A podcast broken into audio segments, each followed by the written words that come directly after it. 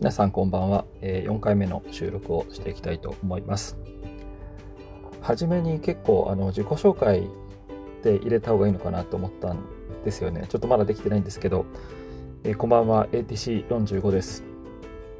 みたいな感じでなんかこう自己紹介みたいなものが分かるようになんか作っていきたいなと思うんですけどなんか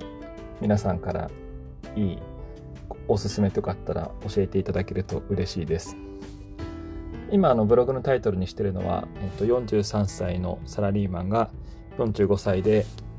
サラ、えリタイアするまでのブログっていうことなんですけどもそういうことを言ってもいいのかもしれないんですけどもう少し短くなんか言えるといいなというふうに思っています。じゃあ今日の、えっと、内容なんですけれども今日はあの質問を、えっと、いただきまして、えっと、聞いていただいている方からですね質問いただきましてえっと起業会社経営とか会社を作るということについて、え質問をいただきました、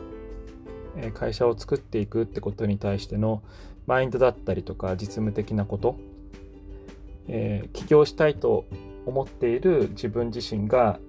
できそうって思えるようにしてほしいっていうようなことだったので、えっと、その起業ということについて考えてみたいと思います。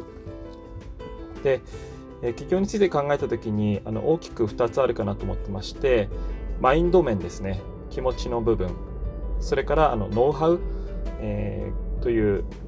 2点あると思うんですけども、え今日はまずマインドのところをお話ししていきたいというふうに思っております。そもそもあのなんで起業するのかっていうところですよね。あのそこが一番大事かなっていうふうに思っておりましてあの個人事業主っていうやり方だったりとか会社株式会社合同会社とかいろいろありますけれども、えっと、という形態について考える前にそもそも何で自分はその起業というものをしたいというふうに思ったのかこれが一番大事なことなのかなというふうに思っています。あの今会社員である人と会社員でない人っていると思うんですけれどもえっと、会社員であるということと何かしらの事業主になることっていうのは明確に大きな違いがあるというふうに思っております。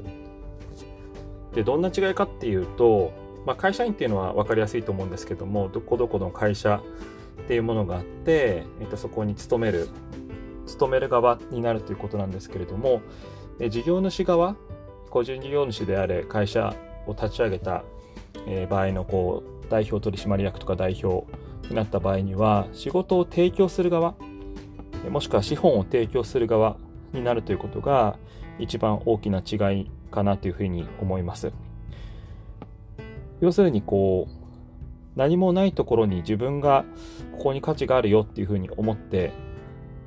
まあ普通はお金をまず投じますよね資本を投じてそこでそれを育てるために誰かにえ仕事をお願いしたりとかする中で提供する側になっていくということっていうのはどちらかというとこう作り出す側というか、まあ、クリエーションの領域に近いのかなというふうに思っております。会社員であっても、まあ、クリエイターとして、まあ、クリエーションとかってやっていくことできると思うんですけども何かこう会社員として入った時ってもともとその会社ってありましたよねと。でそこをまあ、大きくしていっていたりとか、より改善していくっていうのが会社員としての働き方だったり、クリエーションのあり方だと思うんですけども、えー、何か自分が立ち上げる時っていうのは、まあ、01っていうと思うんですけども、今ないものを作っていくだったりとか、えっと、今仮にあったものだったとしても何かしらの改善とかをして自分がもっとこういうふうに良くしたいとかって思いがある中でその事業を始めてみようというふうに思うのかなというふうに思います。で、えっと、僕自身はすごくここの領域に興味があって、あの、会社を、えー、やりたいなと、まあ、個人事業主をやりたいなというふうに思って、あのこういうふうにあのラジオを撮ったりとか、あのまあ、サラリーマンも今やってるんですけれども、あの実は会社の方も立ち上げていまして、えっと、合同会社という形態で2社と、株式会社という形で1社、えーと、それから個人事業主としても、ま、確定申告を毎年してまして、えっと、いくつか事業をやっています。まあ、といっても、まあ、大した事業といってもあれなんですけど、すごくこう時間を取られてやっているというわけではないんですけれども、今はその会社員として働いている、えー、勤めてる側の方が時間としては多く使ってるんですけれども、えー、さっき言ったような、まあ、経験をしてきています。で、なんであのこういうことやりたいかな、こういうことっていうのはその会社を立ち上げたりとか、事業を作る側に行きたいかなって思った時に、えっと、なんでしょうね。やっぱりさっき話をした、あの、自分が事業、仕事を提供する側だったり、何かこう作って人に渡す側でありたいというふうに思うような性格なのかなというふうに思います。これ、なんか小さい時からそうだったって記憶がありまして、なんかこう、小学校とか中学校の時に、あの先生と、先生が、あの、ななんていうんですかね、なんか道徳の授業みたい、道徳の授業じゃないかな、なんか社会の授業みたいので、将来何になりたいですかみたいな授業ってあるじゃないですか。で、その時に、大体なんかプロ野球選手とかなんかこう、ね、あの、コックさんとかいろいろお花屋さんとかね、女の子だったら書いたりすると思うんですけども、僕がなんか覚えてるのは、幼稚園の時はなんかケーキ屋さんになりたいとか言ってたんですけど、まあそれは置いといて、小学校とか中学校の時になんか何になりたいって本当よくわからなくて、野球はやってたけども、プロ野球選手になりたいって別に思わなかったですし、あの、でも一つ先生に言ったのは、あの、サラリーマンにはなりたくないと言いました。で、なんで社長にみんな、みんなならないんですかって質問をしたんですね。なんか、社長になっていいはずなのに、なんで世の中の人って社長が少なくて、サラリーマンっていう、なんか電車に乗って通勤、東京の通勤電車の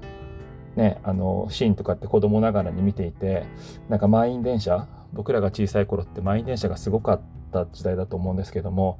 なんかなんて言うんですか、あの、24時間働けますかみたいな、あれ絶対嫌だなと思ったんですけど、なんであんな嫌なことを大人ってやってるんですかって質問を先生にした時に結構止ま、固まってましたね。なんかこう、別にや、社長になることをやっちゃいけないんです。いけないことじゃないのになんでやらないんですかっていう質問に対して特に答えはなかったです。あの、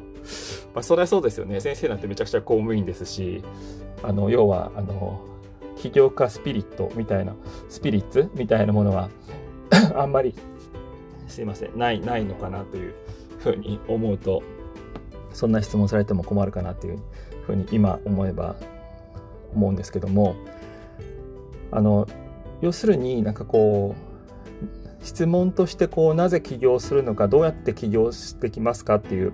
ご質問だったんですけども、やりたいと思ったら絶対やった方がいいよっていうことだと思います。あの、時間が限られてるってことがやっぱり一番あると思うのでじゃあいつやるのかという時にあのなるべく早い方がいいというのが一つの答えかなというふうに思います遅い方がいいっていうことは絶対にありえないあの早く始めて仮に失敗したとしてもそれって失敗じゃないじゃないですか。あのこれって皆さんももちろん重々承知してることだと思うんですけれども何か失敗しないように準備をして1年後2年後にやるんだっていうふうにやっていて2年後にこう準備、まあ、僕なんか今はそうなんですけど45歳であのリタイアするとか言ってるんですけどそこまでこう準備整えてってそこでいきなりスタートを切って絶対成功するって保証ってないと思うんですねなので僕はもうすでに始めてるつもりなんですけれどもあの初めて失敗するってことっていうのは失敗ではなくてもうすでに成功に向けた経験を積み始めているというふうに考えた方がいいと思います。で、え少しでも起業したいというか何かその価値を提供する側になりたいとかクリエーションしたいとかそういう思いがあるっていうこと自体はもうあったんならばもうやるしかないというふうに思います。なければやらなくていいという、まあ、すごい単純な話かなというふうに思っていまして、ない人がわざわざひねり出してやっていくってことではないと思います。それは逆に苦痛になってくると思うので、あのー、やりたいと思ったんならもうやりましょうと。で、今日話したマインドとノウハウって話をしたんですけども、ノウハウの方は、まあ、自分も少し経験がある中でもちろんあのお手伝いもできるかもしれませんしいろいろねあのネットとか本読めばわかるしあの、まあ、最悪というかあの普通のことなんですけど法務局みたいなところに行くと教えてくれるんでもちろんあの人たちの仕事なのであの、なんとかなります、ノウハウの方は。なので、何よりもマインドについては、あの、やりたいと思ったらやりましょう。一日でも早く。ということが今日のメッセージでした。はい。今日は以上にしようと思うんですけども、日に日に収録の時間が長くなってまして、今日10分超えてるんですけども、えっと、前回8分で、どれくらいの長さがいいのかなとかもちょっとわからないので、皆さんからもなんかご意見とかいただけると嬉しいです。はい。では今日はこの辺で終わりたいと思います。はい。おやすみなさい。